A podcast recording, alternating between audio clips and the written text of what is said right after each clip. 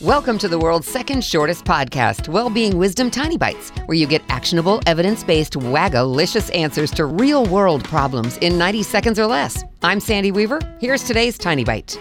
Growing up, did you hear things like, settle down, you're too rowdy, or you don't have to talk all the time, or wow, you really let your weird flag fly, don't you?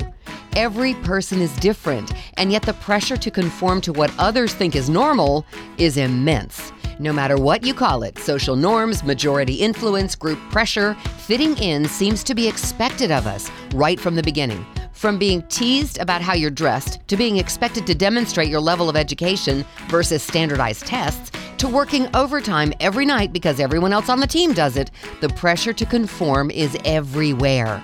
And inside, maybe your heart really wants to do things your way. The more you squelch that inner song of yours, the more stress you'll have, the shorter fuse you'll have, and the less likely you will be to be fulfilled in your work or your life.